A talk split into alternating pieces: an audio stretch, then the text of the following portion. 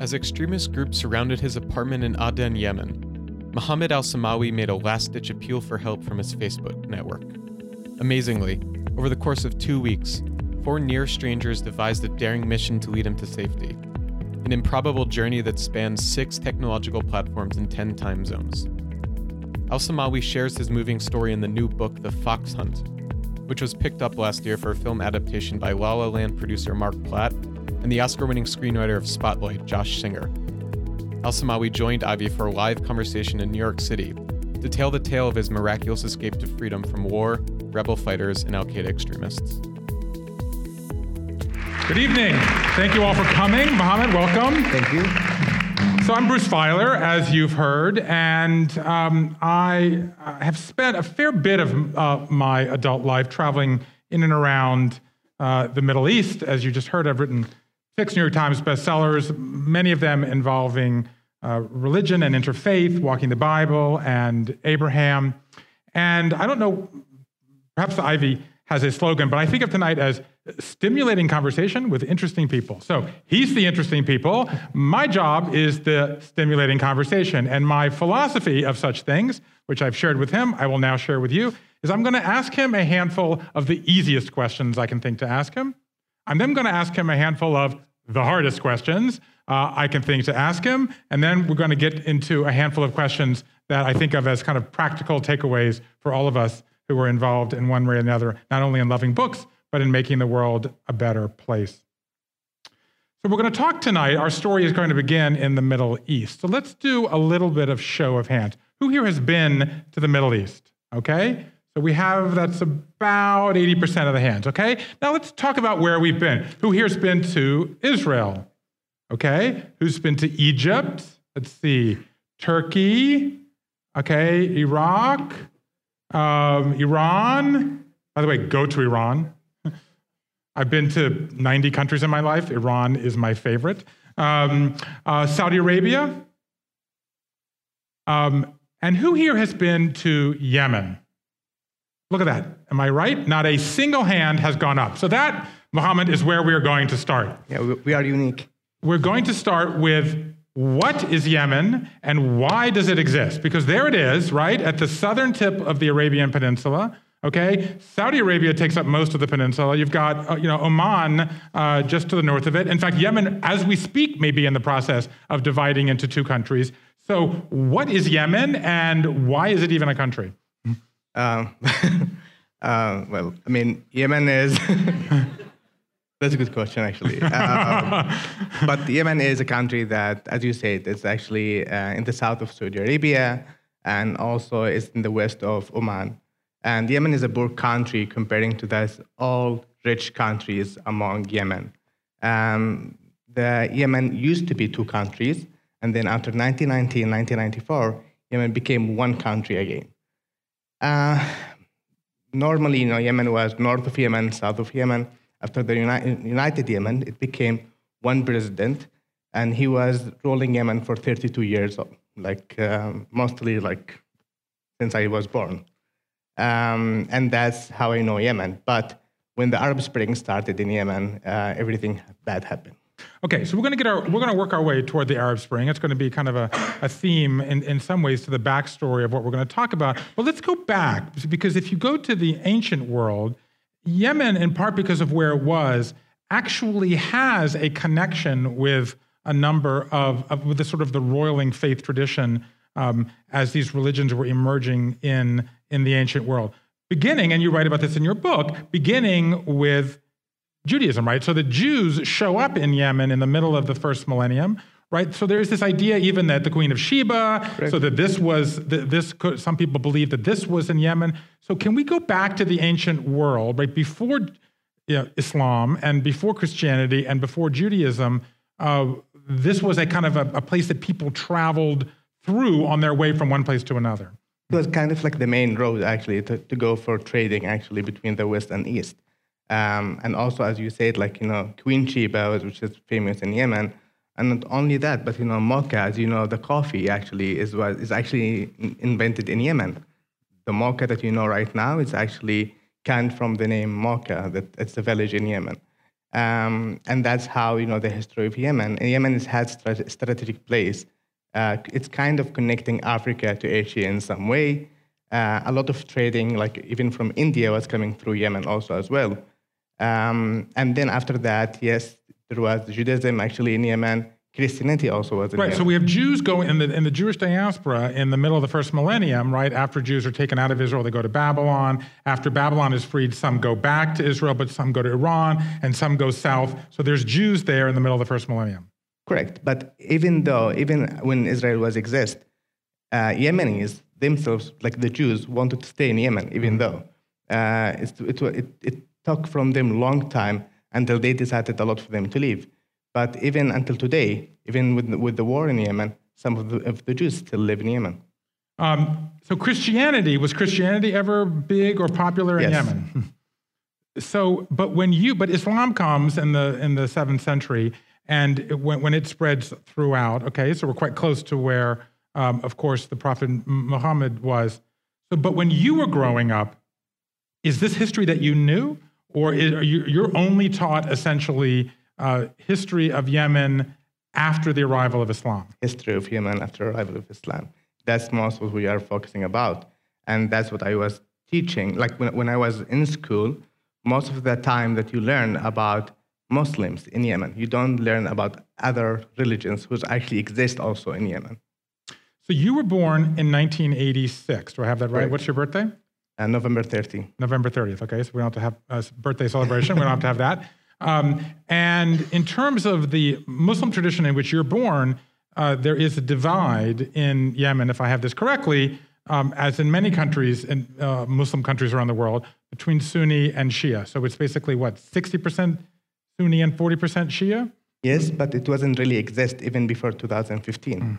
Even before the war in Yemen, actually, we are only Muslims. We go to pray in mosques. There's no difference if you are Sunni or if you are Shia. Nobody actually care what's your background, but everything happened because of the war.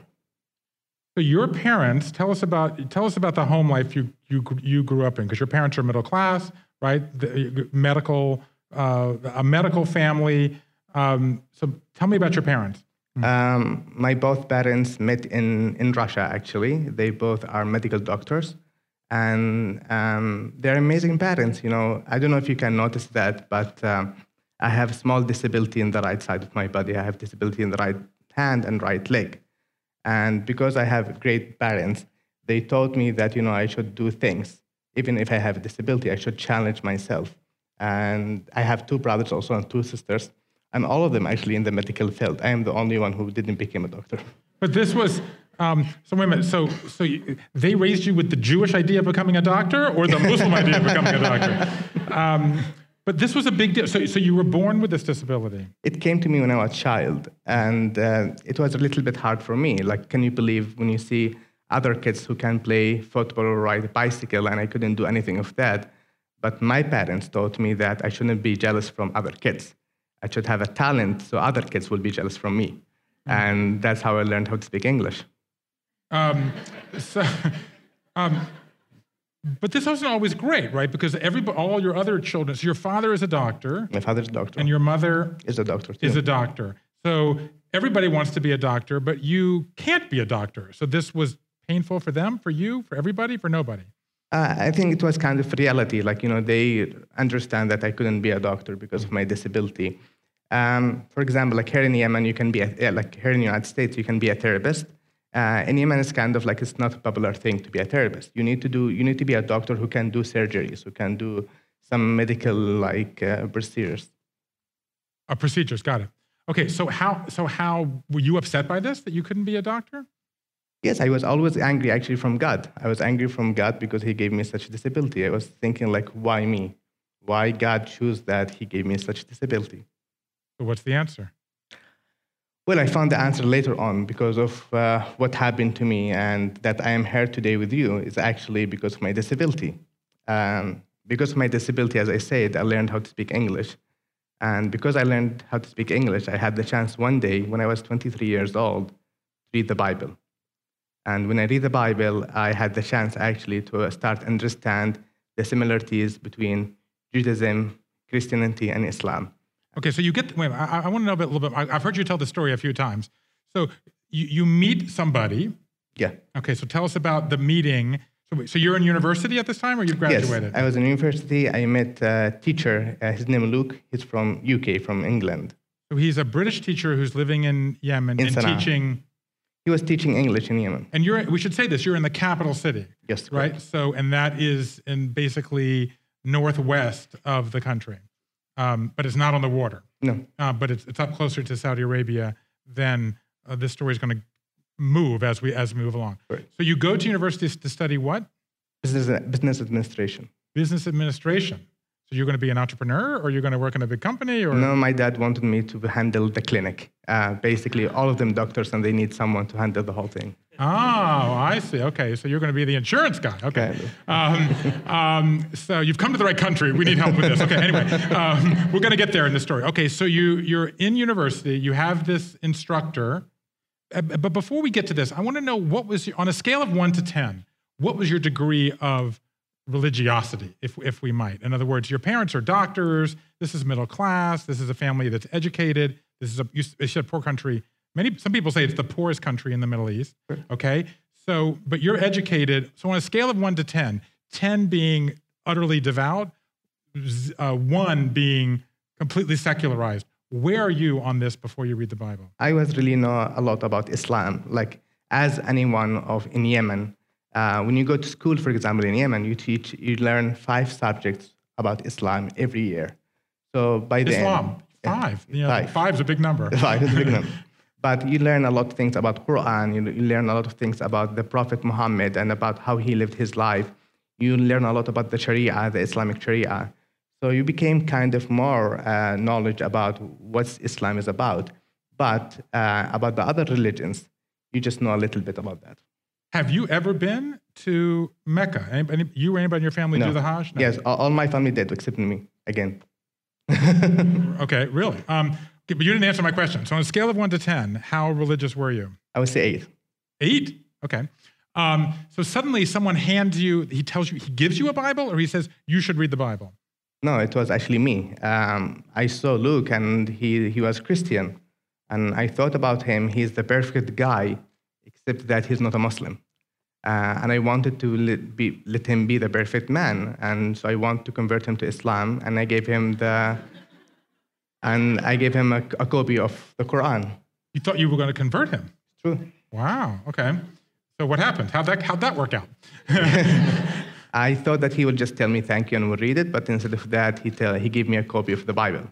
And he told me in the same time I'm reading the Quran, I want to also read the Bible. And your reaction is, I was surprised. I was I was thinking that you know, first of all, there is not a lot of Bibles in Yemen, and I didn't know why he gave me the Bible. And when I went back home, I remember that you know he gave he gave it to me with a plastic bag, so nobody can see it with me in the ah. streets. And I went back home, and I started reading it from the first page. But I never wanted to read it because I want to understand. I want to read it because I want to say, aha, my book is much better than this book. And from the first page, I start having like this kind of hard questions I want to ask him so he couldn't answer, and then he will convert to Islam. wow. So I start from the first page, reading all this page about how God created the, the universe and all these things, the sky and the earth and the human being. And I gave him a call, and I started asking these hard questions. For example, For example, I told him like, you know, how God created us as his, on his image. So do we look like God? Is God looked like us? How a God can be look like us? For example, in Islam, nothing like God. But in, in, in the Bible, it says like we looked like God. So is God look like us? Does he has eyes, nose, and ears, and all these things? So I asked him such questions. And by the way, when he gave me the Bible, I didn't know that the Bible has Old Testament, New Testament.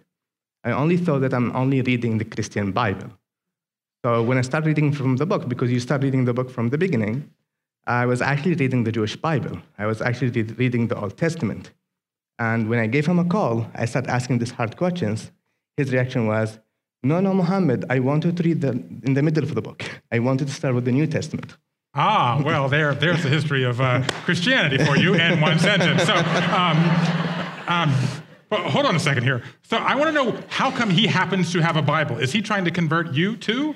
Is this like one of these like you know like the, like spy movies from the 1950s where each side is trying to recruit the other secretly at the same time? No, I mean th- there is a lot of people like. Does even, it say like Gideon's on the front? no, no, no. I think he also has kind of like a missionary uh, behavior that you know. Also, as I want to show the best of my religion, he also wants to show the best of his religion. By the way, this is a great TV show. We could have like you know di- rival missionaries like asking tough questions about the Bible. Think of the you know the, the two billion people on three billion people on Earth who descend from these traditions. Okay, so what's the toughest question you thought to ask him? Uh, this question that I ask you right now, like how God look like us, uh, is is God really has an eyes? Is God is a man or man or a female? Because Islam, there is no representation, right? No. You, you cannot depict the You Prophet can't Muhammad. you can't actually even think about God about something else. Like you can't God nothing like like what we can imagine.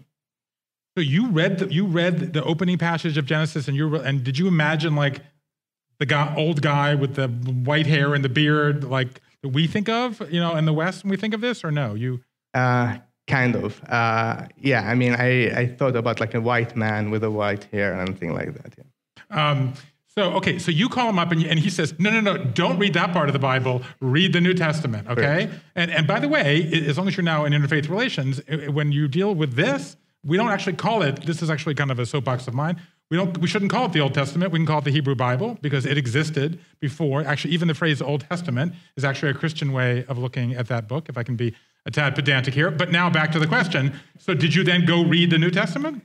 I was studying the New Testament, but also I was reading also the Old Testament, and it was curious for me because, listen, in for me since I was a kid, I was always thinking about why Jews really want to kill us, why Jews really hate us, because I can see what's happening in Palestine between Palestinians and Israelis, and what I see in the media, like you know how Israeli soldiers like kill the Palestinians. I feel like why, how kind of like Jews hate us that much. So I thought in myself that in, in Islam and also in school, they teach me that the Bible and the Torah is a holy book, but rabbis changed the book. So it became more violent, it became more incorrect. So I started reading that and I was trying to find these kind of things. But you know what happened? I started finding the similarities between the Quran and the Bible. So you're trying to convert him, and then in fact, what you did is you found similarities between your own story and own tradition in the text. Correct. Does this create a crisis? In a way, yes, because it's an amazing book. And I was thinking, like, you know, I will find the answer that I can say, aha, that's why Jews are so violent, or that's why Christians are different from us. But I found it, it's the same message that you'll find it in Quran. And I can't understand why we're fighting each other if we have such the same message. So it was kind of confusing for me. I was asking, I was able actually to find people who's Christians in Yemen. For example, Ethiopians or Indians who used to live in Yemen. I was able to ask them questions. But it was very, very hard for me to find a Jew and ask him a question about.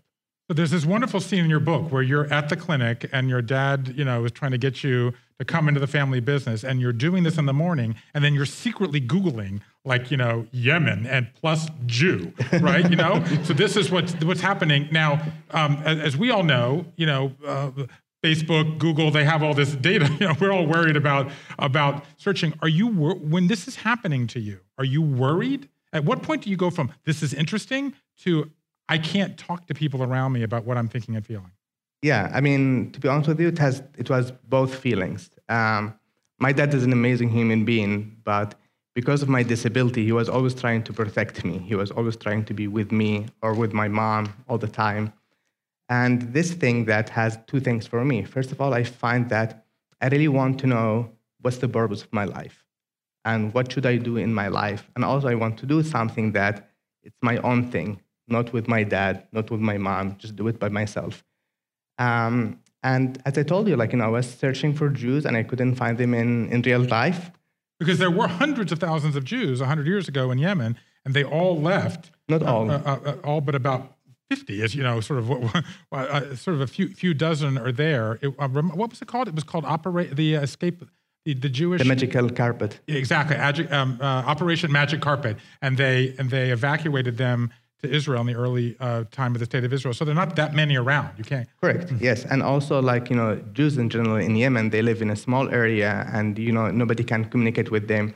They don't work like us. They don't. You can't find from them doctors or uh, engineers or anything like that. But no, Jew- there's no Jewish doctors in Yemen.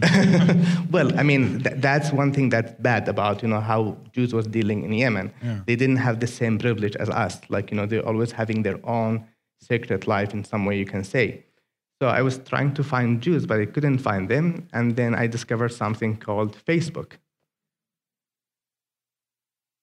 and then you got what? You got lots of games and cat pictures No. and dogs. No, so how do we get from Facebook to like you're becoming an international activist? It was it was this question that you know I was thinking to myself that you know maybe through Facebook I can find Jews, and I asked them, why do you hate us if you have such amazing book? uh, so I started trying to find Jews, but how to do it on Facebook. So I started reading the word. I was right. Uh, I was like taping Israel, and you you know at that time Facebook was give you suggestions from people from Israel. That time. So what year are we talking about now? Uh, I think it will be 2009, 2010, something like that. Got it. And when I taped it, you know, they gave me some options, and I start seeing the options. And guess what? I found beautiful women from Israel, and you know, I started adding the beautiful women in Israel as friends. So you, so you go you go randomly friending beautiful women. You do realize this is Facebook and not Tinder, right? At the time. I, I didn't know what Tinder at that time, but yes. Um, and you need to know my, my Facebook profile. I had a big mustache and uh, uh, and like traditional clothes. And my name is Mohammed Samawi, and I add Israeli girls. You can imagine that actually nobody accepted my request. Yes, I can imagine. I can imagine. Okay, so so who was the first person to? And you said, "Hi, I'm looking for Jews. I want to be your friend." As pickup lines, It I don't think that. Um, It- actually, it is, it is similar. Uh, uh, fir- first of all, the irony is, funny, I grew up Jewish in Georgia, and this is how we were raised too, but except that our mothers did it. They would go on the internet for us and find the Jewish women, and then try to hook us up. Actually, uh, are entire services devoted to this. Okay, Well- you created you created the Yemeni JDate. It sounds like okay. I like that actually. But uh, no, what I did, I start, as I said, like adding people on Facebook randomly, and you can imagine that you know a lot of them they didn't respond, and then I had this typical message that I was sending to everyone, and it's actually also kind of like funny because I was saying greetings from Yemen. My name is Mohammed. I know you're a Jew. I know you're living in Israel. and you hate me and want to kill me. What do you think about Yemenis? What do you think about Muslims? You're Ah. sincerely Mohammed. Ah, okay. And so somebody writes you back. I mean, a lot of them they never even respond because Yeah. it's like scam, and some of them they think like Nigerian prince who want a million That's dollars, true, something exactly. like Right, that. right, right. Please give me your credit card, and I will send you traditional Yemeni goods. Yes. Um, and by the way, there's a total Yemeni food, food craze in Tel Aviv now. By the way, it's the hottest food. If you'd known that, you would have been. Anyway, keep going.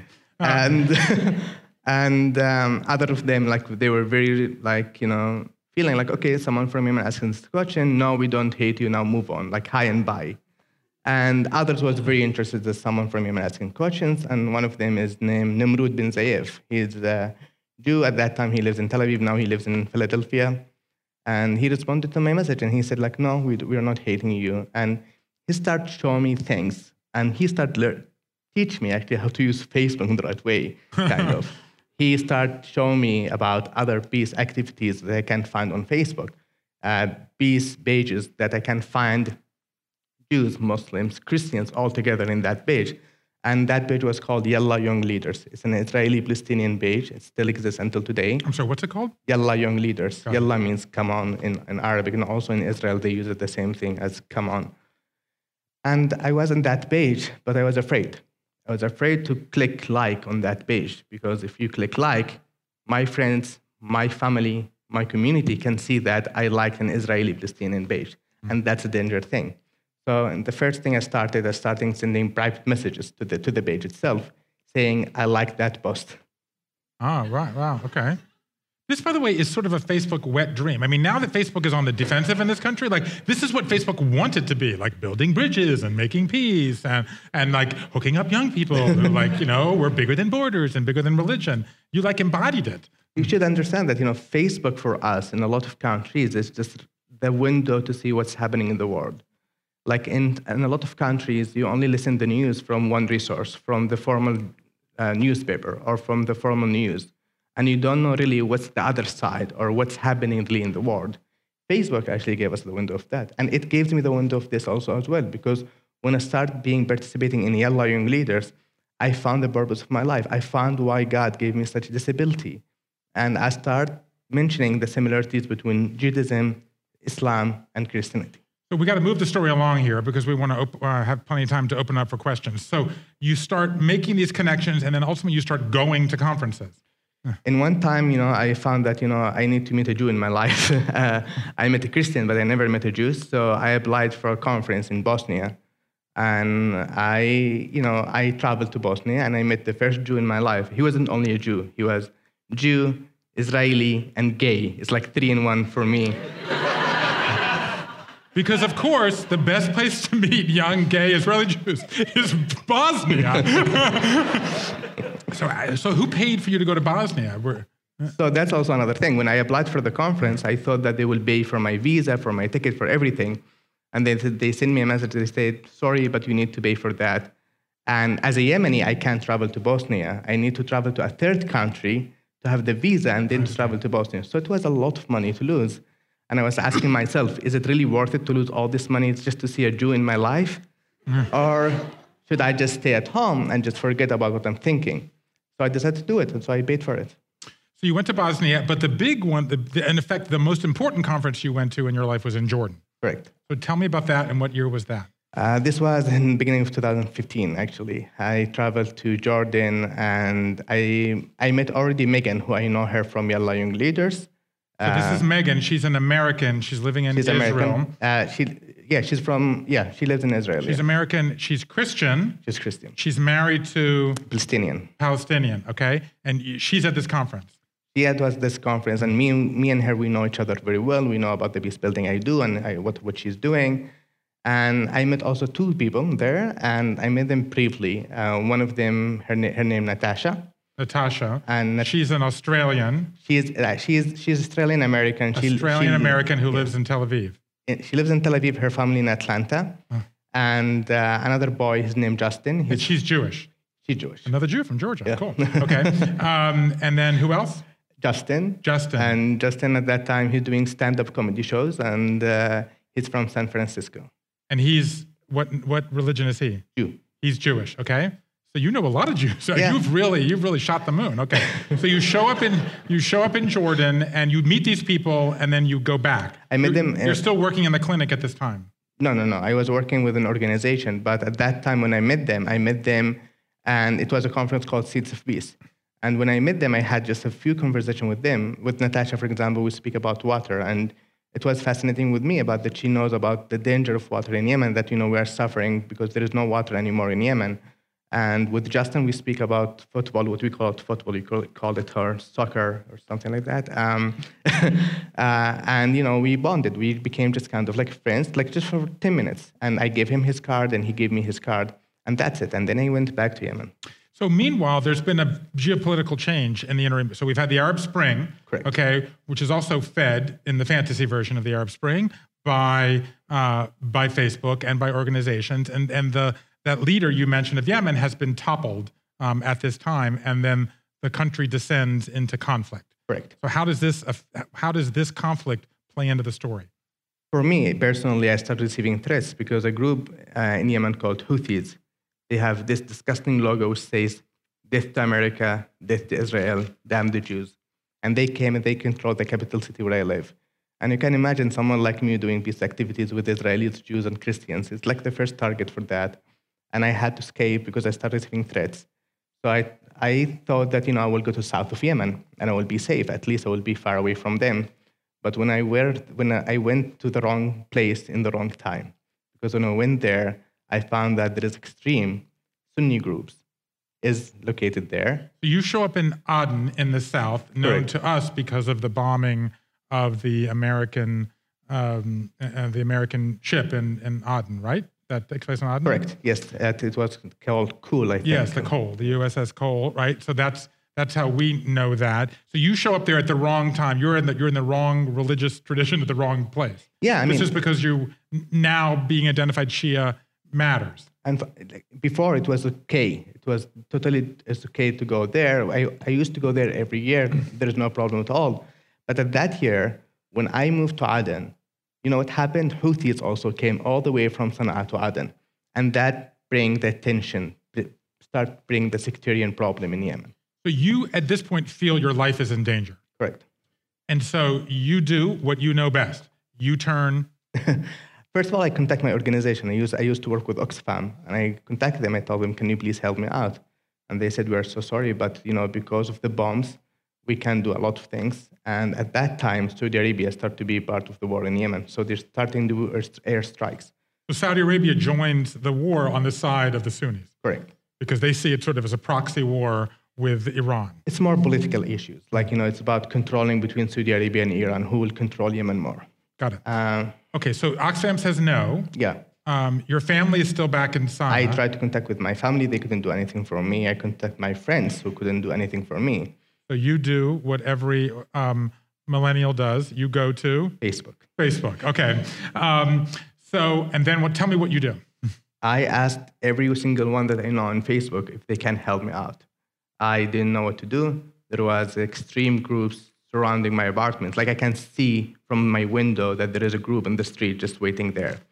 And these kind of groups, they gave announcement. They gave announcement that anyone from the north, like me, anyone has Shia background like me or Zaidi, will be killed in the next 24 hours if they will not leave their houses. And if I leave, they will just recognize me from three things. From accents, we have different accents from the north and south, because remember, Yemen used to be two countries, not one country. And also from my color skin, like how how I look like, and also from my last name, my family name. So I couldn't move, I couldn't do anything. And that's when I decided that, you know, I need to use Facebook and ask people if they can give me any advice. Did you think this was going to work? Or it was just an act of desperation and why not? I prayed to God and I told God that, you know, I thought that I'm doing the right thing. And now I'm in this situation. If I was doing the right thing, please help me out. And I sent a request Which God did you pray to? to Allah. To Allah. To Allah. It's, uh, You thought Allah could help you find some Jews. They could save you. Allah is it's, it's our God for everyone. Oh, Um, okay. There we go. Now you're getting the language. Okay. Um, okay. So you put this thing out. Did you did you individually send messages to people, or you like post it on your your wall? I posted on my wall. I sent it to everyone. I was just really depressed that, you know, I, how I can help. Megan, who knows me the best uh, from So Megan is the first to respond. Um, Megan first, she sent messages to everyone that she knows. Uh, she, she actually sent an email and BCC everyone that she knows in her contact. Ah. Uh, and um, uh, she sent actually an email to Justin, and she didn't know that actually I know Justin. I see. And when she sent him an email, she says to him, "Do you know anyone who can help my friend in Yemen?" And he responded to her. He said, "Like, listen, I don't know, I don't know anyone in Yemen, but I know this peace activist who can, who might be able to help your friend." And he gave her my contact information. Right. So this is a great part of the story. So so you call and say, I got a. She calls and she says, I have a friend in Yemen. She calls Justin. She says and says, Well, I have a friend in Yemen, and the friend in Yemen can help your friend, and the friend in Yemen and your friend are the same person. Correct. Okay. Um, so in some ways, because I, you know, I don't want to run. I'm already over my time here. Um, one of the pleasures of reading this book, and I obviously encourage all of you to read the book, give it away. Amazing, you know, Passover and Easter presents, even though they're past. Um, um, one of the pleasures of reading the book is actually following the whole story. So I don't want to go through the whole story, but tell me, tell me like the most important things that happen. The most important thing that these people, like, you know, they, although that I was alone in my apartment, I was alone, I didn't feel that I can do it. They always was near me in some way. They were always responding to my messages. They were always with me online 24 hours. When, for example, when I was hearing airstrike or gunshotting, I was sending an, an message on Facebook, and in one minute, I received response from them. That was an amazing thing from them. And uh, the second thing that, you know, that I, do you want me to say about what I learned from my, my experience? Eventually, but I want to know your experience because most people here don't know the story.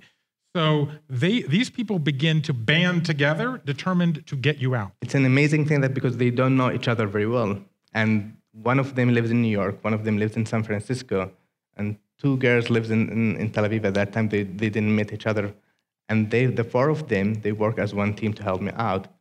Uh, in one moment, actually, they start teaching me how to use Google Maps. Right. So the issue is you have to get from your apartment to uh, uh, Sheraton Hotel. uh, to, the, to the Sheraton Hotel, and you don't know how to do this. No, I mean we are in a war zone. There's no taxis. There's no cars. How you can go there? Uber, just disappointing. So We you- have Uber doesn't solve your problem? Okay. So, so you have to get from your apartment and you don't know where the Sheraton is. I didn't know even where I live because in Yemen we don't have numbers for buildings. We only have buildings. So if someone wanted to visit me, I told him like, you know, I am the second house near the supermarket. That's how they can know where I live. And when they told me where are where, where are you, I said I don't know. Like it's a building in that street. And they said to me, Have you ever used Google Maps? I said no. So they started teaching me how to use Google Maps. So you then get yourself to the Sheraton, um, and then and then what's the next big step? You then have to get out of the country. An amazing thing that they did, they started reaching to countries because there's a couple of countries was doing evacuation for their own citizens in Yemen, including Russia, France, and India. And they reached India and they asked India if they can take me out with them. So they call the Indian government They and start say, "Hi, I'm an American, and I have a Yemeni friend who's in the Sheraton because he can read Google Maps, and I met him on Facebook. And would you please evacuate him?" actually it How'd that go over? Actually, it happened in some way. Yes. Uh, in one mo- in one moment, one of them actually called them the Indian government and asked them if they can help. But no, what they did, they started reaching organizations and they started reaching the United Nations, also senators in the United States, and they were asking them, "Can you please support us in our request to ask the Indian government if they can take Mohammed out with them?" And they reached a senator from Illinois. His name Mark Kirk. He used to be the senator of Illinois, Chicago and he supported that and he wrote a letter to the indian government to ask them if they can evacuate me with them and uh, eventually it happened So you eventually get on a you get on a ship. How did you get on this ship? well the ship was in the middle of the sea it was a big military ship and it was in the middle of the sea because the fighting was was, was violence and they couldn't come to the port so the only way to go there is by fishing boats small fishing boats Oh, so So- you have to get on a fishing boat to get to the big vessel, and then the big vessel takes you to Djibouti. so i went to djibouti uh, Anybody here been to Djibouti? Uh, and my map? Okay, a second country. Okay, fine. um, um, So I went to Djibouti, and it, the amazing thing that you know I crossed the Red Sea. I went from Yemen to Djibouti on Passover. Uh, it- it's like Moses, but in the wrong direction in some way. what is this a story about? Is this a story about the internet? Is this a story about young people determined to make the world better? Is this a story about Americans and Yemenis and uh, Israelis? What is this a story about? Story is about our life in general, like about everything that you mentioned. Actually, these people who helped me out, the four of them, they didn't spend money to help me out. They didn't actually. They're not Superman or Batman or anything like that. They're just normal like me and you. But the difference that they said yes to me. When I asked for them to help me out, they said, We want to help you out. They spent time and they believed on me and they helped me out. This is the first thing. And the second thing is that from my experience, like, you know, you shouldn't believe anything that you hear. You shouldn't believe anything that you see in the news. You always need to seek what's actually the truth behind that. And don't be ashamed that you're different. I was always asking God, like, why you give me such a disability? Now, like, I'm happy that I have such a disability. I was in Tahrir Square in February of 2011, in the middle of the Arab Spring. And, the, and I wrote a book called Generation Freedom about this time across the Middle East. And the story that was told across that region at that time was that the internet was going to make everything better, that the internet did not distinguish between boys and girls. Girls were not being taught in, in schools, that the internet did not distinguish uh, between uh, religions, that the internet could not tell this different, that the internet would connect people, that Facebook would rally people, that these, and there was this huge swell around the world that social media was going to now change this part of the world. And Today, in large parts of the world, that is looked at as a naive joke. That basically there has been a counter revolution, there has been pushback, there have been dictatorships that have risen up again, there has been war that has broken out uh, in the wake of all this. Your story would seem to adhere to the fantasy narrative of social media. And yet, the counter narrative is al- al- al- also out there. How do you reconcile those two? education. You know, in Yemen, for example, we didn't know what democracy is. And then you have the Arab Spring, and you have all this power, and you know that you have all this right that you can use in one time. We, we don't know how to do it. We don't know how actually we can use such power. The religious groups came, like Houthis, and they said, oh, we know actually how to support you because we are close to God. And a lot of people, they believed him because do you know why? They're not educated. They don't know how to use their rights and how they can do it. that the Arab Spring worked amazingly in Tunis, in Tunisia, in Tunis, we say in Arabic, because people knows what democracy is. But in Yemen at that time, we, I born with Ali Abdullah Saleh. I only know one president of Yemen. I don't know what will happen after him and how we can handle that. So when we had another president, which is his vice president, who's weak, who didn't know how to control the country, who didn't know how to deal with Al Qaeda, with Houthis, with everything like that. So everyone started to take a, piece of that. Social media actually helped us a lot to know the truth because even the media in Yemen, you know, when I was in my apartment, for example, hiding from the airstrikes, the only resource that I can find to tell me what's happening in the neighbor next to me is Facebook. The, the news wasn't even speak about it. If you open the, the formal channel in Yemen, was actually bringing Quran. So you listen to the Quran, you don't know what's actually what's happening next to you. So two final tough questions before I open it up. Question number one. I would like nothing more than to believe that your story is the future of the world, that there are young people who have worked, who have interfaith connections, who are involved in international organizations, who can rally together and save somebody in an impossible situation, an incredibly dramatic and heroic story. But is this a real story or is this just a one off? Are you just the one um, exception that proves the rule? Because you spoke English, you were educated, you had internet access, you had these friends. Is this a story that is going to be duplicated in the coming years or is this just a one off? I was speaking in, um, in Stanford University, and two students uh, came to me and they said, like, you know, we really want to be like the people who helped you out. We want to help someone like you. And eventually, they helped a friend of mine actually escape from Sudan, and he's here today in Washington, D.C. And not only that, I mean, if you think this story is, is good or like uh, doing amazing things, from this story, I found people who came to me and they said, We want to read the Quran from today. We want to understand actually Islam, not only to listen what the media says about Islam, and because they only think about Islam as an ISIS. They didn't know that Islam actually is a beautiful religion. I found Muslims who come to me and they said, We want to read the Torah from today and the Bible from today. So, if you could look everybody in the eye here tonight and tell them what they should take away from this story, what they can do to improve this. I've been involved in hundreds, maybe even thousands of interfaith conversations of the nature of this. And I always say at the end, this issue is too important. It can't be said, we, it, let's solve that problem over there, or I hope they solve that problem in Jerusalem. It has to happen in every community and in every neighborhood, and every heart. So if you looked everybody in the eye here and asked them, what do you want them to do? Do you want them to read the Quran? Uh, do you want them to go on Facebook? Do you want them to find somebody who needs to get out? What do you want everybody here to do? I want them to find the purpose of their lives. I want them to go searching for everything that they, they hear about. If when you hear about Islam, go search about what Islam is about is about really don't even listen to me. Go by yourself and listen to it and search about it and see what Islam is about. The people who helped me out also, like, you know, when they helped me out, they just spent an amazing time helping me. And you can also do the same thing. You walk in the streets and you find people who's asking for help. And how many times we just ignored them and just we walk. We never thought that maybe we can change their lives, literally. Even if they're faking that, maybe in one day. Like I know that people come and they tell me, but these people, they, don't, they have money. They're just acting that they don't have money.